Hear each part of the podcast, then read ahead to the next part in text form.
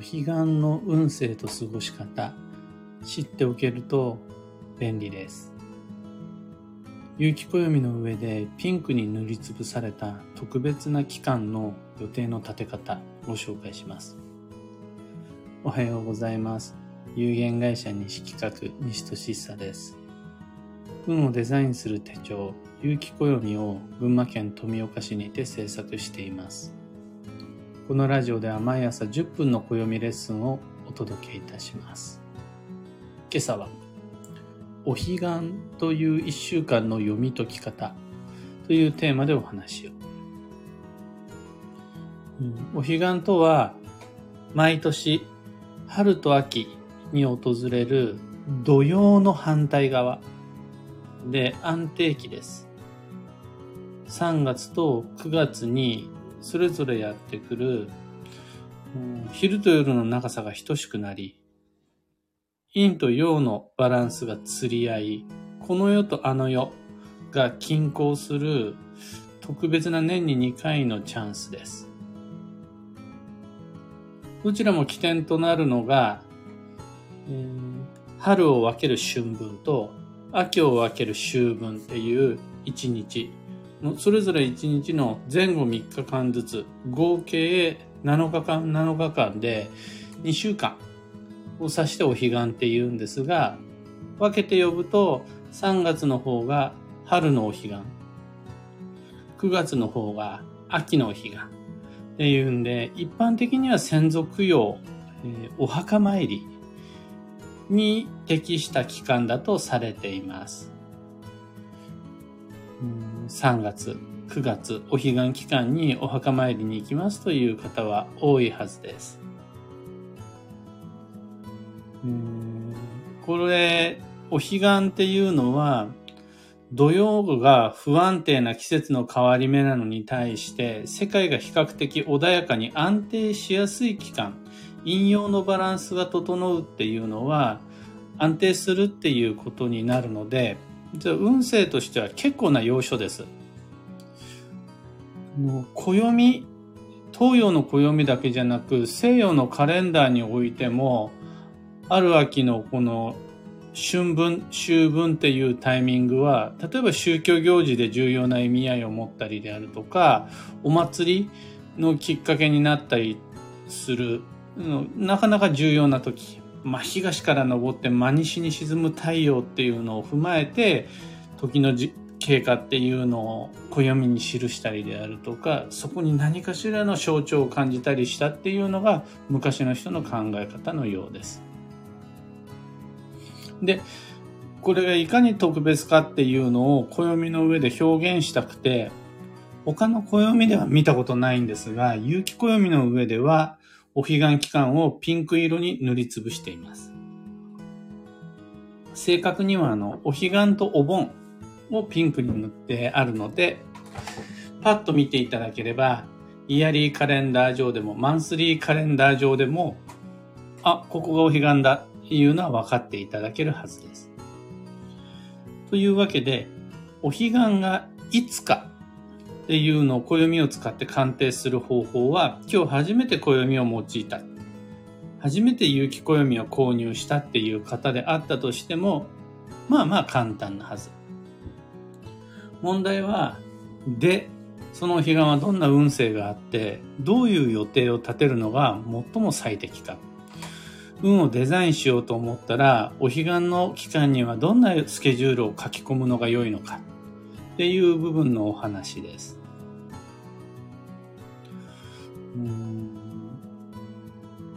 お彼岸が専属用に適しているってされるその理由は、陰と陽の均衡が整う。このことをあの世との意思疎通が取りやすくなる期間である。また、心と体のバランスを調整する上でご先祖様と向き合うっていう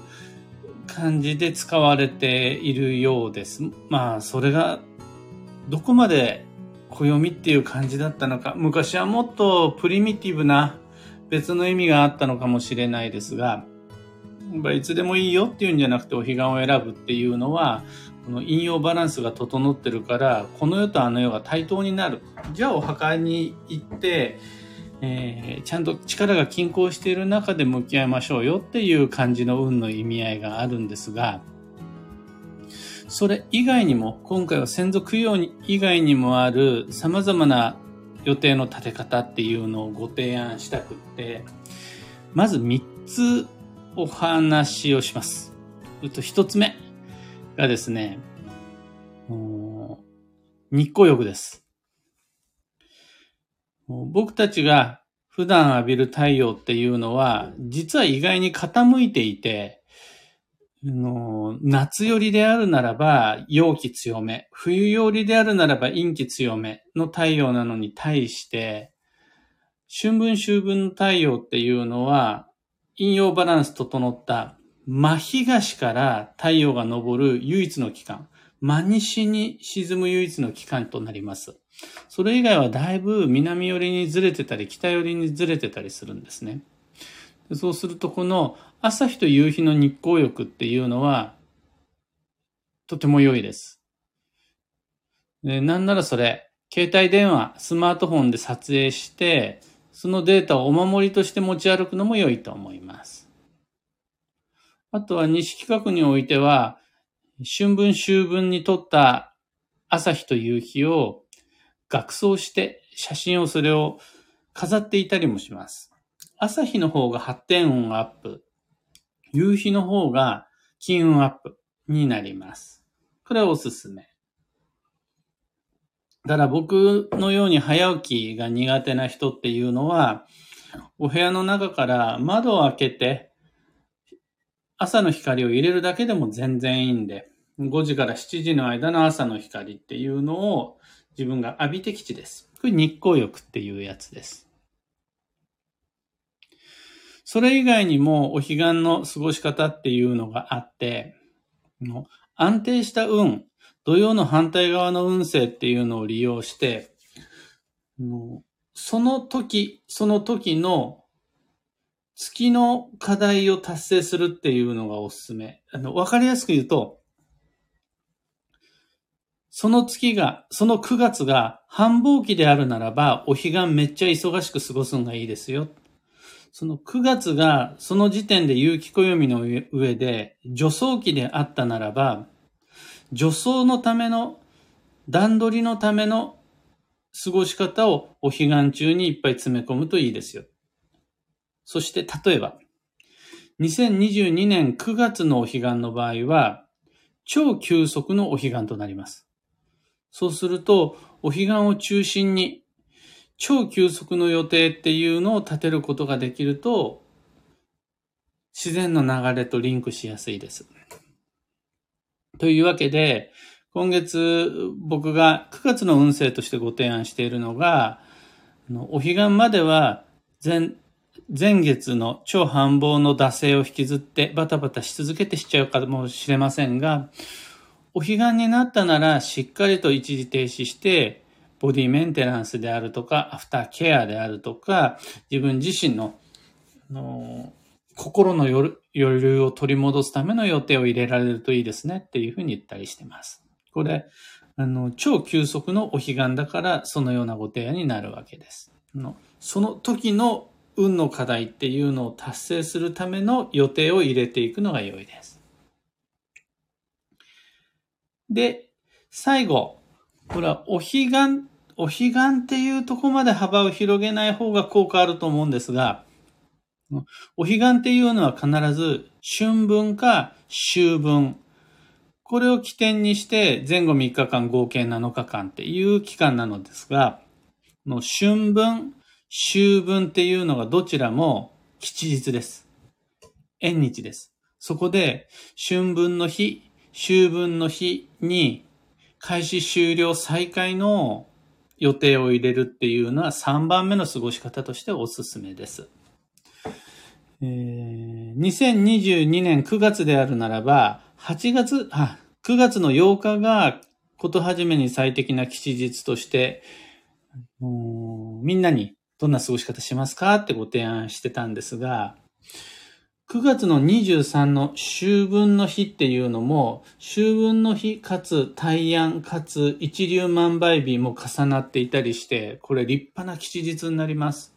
このタイミングから新しいことを始める、古いことを終わらせる、途切れていたことを再開する、やり直すっていうのは、えー、吉日として運の良い予定の立て方になります。で、まあ、春分、秋分っていうのは当然ながら必ずお彼岸中になるというか、春分、秋分をお彼岸の曲と言ってもいいぐらいなので、お彼岸と言ったら、どんな予定を立てますか？ってなったら、専属用以外に、太陽、日光浴っていうのと、安定期の予定を入れるっていうのと、最後、あの、吉日としての春分秋分っていうのがおすすめです。僕が、あの、お彼岸っていう期間、運勢が好きなのが、変にスピリチュアルで、何かこう、いかにも占い的なタイミングなんじゃなくて、太陽と地球の位置関係によって科学的にビシッと定まる期間で、その、理性的というか理論的というか、の安定期として本当にわかりやすいのが好きです。怪しくない感じ。この特別なタイミング、どちらかといえば土曜のグレーゾーンと違って、ピンクで塗りつぶしたところからもわかる通り、ポジティブに運を良くする機会として、前向きな予定っていうのを入れることができると、の占いっていうよりは、その大自然の営み、一定サイクルの中に自分自身の運を合わせていく、リンクさせていくっていう意味で、おすすめしやすいです。だから、専属用の年中行事の時っていうだけで終わらせてしまうんだともったいない。少なくとも有機暦を手にしていただいた方は、お墓参りにももちろん行くんだけれど、それ以外にも暮らしの中の彩りとして、日光浴であるとか、太陽の写真というのを撮ったりであるとか、春分の日だから新しい服を下ろそうであるとか、よし、秋分、えー、お彼岸期間だけは9月、ちゃんと休めるように、ちょっとゆっくりした時間過ごそう。みたいな風に、こう、暦を読み解きながら、あ、こうしよう。あ、お彼岸だからこれがいいやって思ってもらえるようになったら素敵だなって思います。今日のお話はそんなところです。二つ告知にお付き合いください。2022年9月の9日、有機暦2023発売いたしました。ウェブショップでの販売も始まっています。群馬県内では、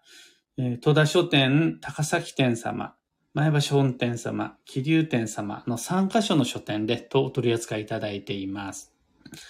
あとは今は、それ以外では、えー、高崎ジャムカバーさん、それと、高崎スロータイムカフェさんに納品しました。今後もっともっと暦を実際に手に取っていただいて、ボタニボタニカルな緑色の表紙っていうのを実際に見てもらえるように様々な店舗に納品っていうのを進めていく予定です。ウェブショップに関しては URL を放送内容欄に貼り付けておきます。二つ目が9月の9日から運をデザインする暦ラボというオンラインサロンもオープンさせました。有機暦のご愛用者様が楽しく便利に情報共有できるコミュニティです。中でも、これはめちゃくちゃメリット大きいから、ぜひ体験版だけでも入ってみてっていうのが、西企画金星方位検索サイト、おむすびコンパスを自由に使っていただけることです。自宅から見て目的地が北なのか南なのか一発判別できます。詳細これはもまたブログに詳しいことを書いたので、その URL を貼り付けておきます。さて本日、2022年9月の11日日曜日は200、220日、それと一粒万倍日からの超急速の9月4日目です。休みやすい運勢なんてものはなくて、むしろ休ませてもらえない流れがまだまだ強まっています。超繁忙の惰性です。だから意識的に自分の力で超急速スケジューリングをしないと、どんどん疲弊していく一方なのでご注意ください。今日のキーワードは類似。似たものを見つける。これ、運勢として一見パッと見異なる人、自分の好みとは違うもの、違和感を感じるような場所、出来事にも、よく様子を眺めて観察していると共通点が見つかって、これがいい、ここ一緒っていう風になるので、パッと見で、いや違うっていう風にジャッジしちゃうと本質見逃すのでご注意ください。幸運のレシピはカレーうどん。これ、スパイスかける麺類の組み合わせが吉っていうことになります。だから、カレーうどんに限らず、じゃあ、例えば担々麺であるとか、ペペロンチーノであるとかっていうのももちろん吉です。以上、迷った時の目安としてご参考までに。ところで、聞く暦ではツイッターにてご意見、ご質問募集中です。知りたい占いの知識や今回の配信へのご感想など、ハッシュタグ、聞く暦をつけてのツイートお待ちしています。毎毎日、あの、ハッシュタグ聞く暦で、えっ、ー、と、検索しています。見逃さないようにしているので、ツイッターやってる方はそちらぜひご利用ください。それでは、今日もできることをできるだけ、西企画西俊久でした。いってらっしゃい。ひでみんさん、ブルースさん、中さん、おはようございます。マイクさん、バイブスさん、キーボードさん、おはようございます。ひでみんさん、お彼岸の新しい過ごし方、今日教えていただきワクワクしてきました。とっても素敵です。ありがとうございます。お彼岸がなんとなくお墓参り感みたいな、お墓参りフィーディングっていうのは僕も幼少期から分かっていたんですが、実際、暦っていうものを通してお彼岸期間を知ってみると、もう、先祖供養はもちろん大切。先祖供養で開く運っていうのももちろんあるんですが、それだけじゃないし、そういう意味じゃなかったりするんですよね。なんでお墓参りするのか。それは、この世とあの世のバランスが整うからだ。どうしてこの世とあの世のバランスが整うのか。実はそれ、バランスが整うっていうだけじゃなくって、あの、昼と夜の長さが等しく均衡になる。太陽が真東から昇って真西に沈み、丸い太陽を、ま、丸い地球を真っ二つにする。なんていう、あとは昔から暑さ寒さも彼岸までなんて言って、季節を分ける春分と秋分っていうのがあったりする。これを踏まえて、暦の上では結構重要な期間っていうのがお彼岸だったりするんですよね。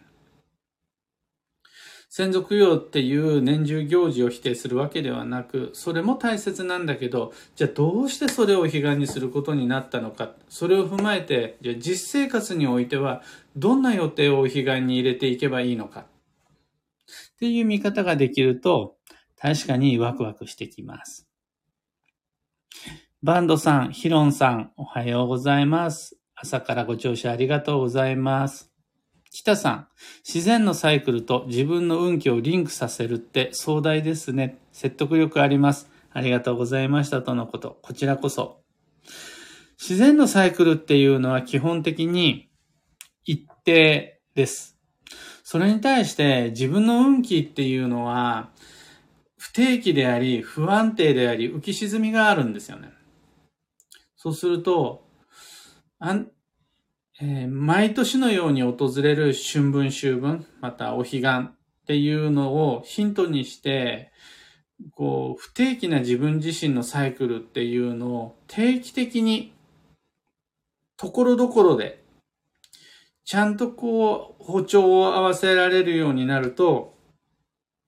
暮らしのリズムみたいなものっていうのが整ってきます。自分は一定の毎日を過ごしているように見えて、実際には結構ずれてきちゃってるので、そういうのを、例えば年に4回ある土曜であるとか、年に2回あるお彼岸であるとか、年に4回の太陽の基準として、春分、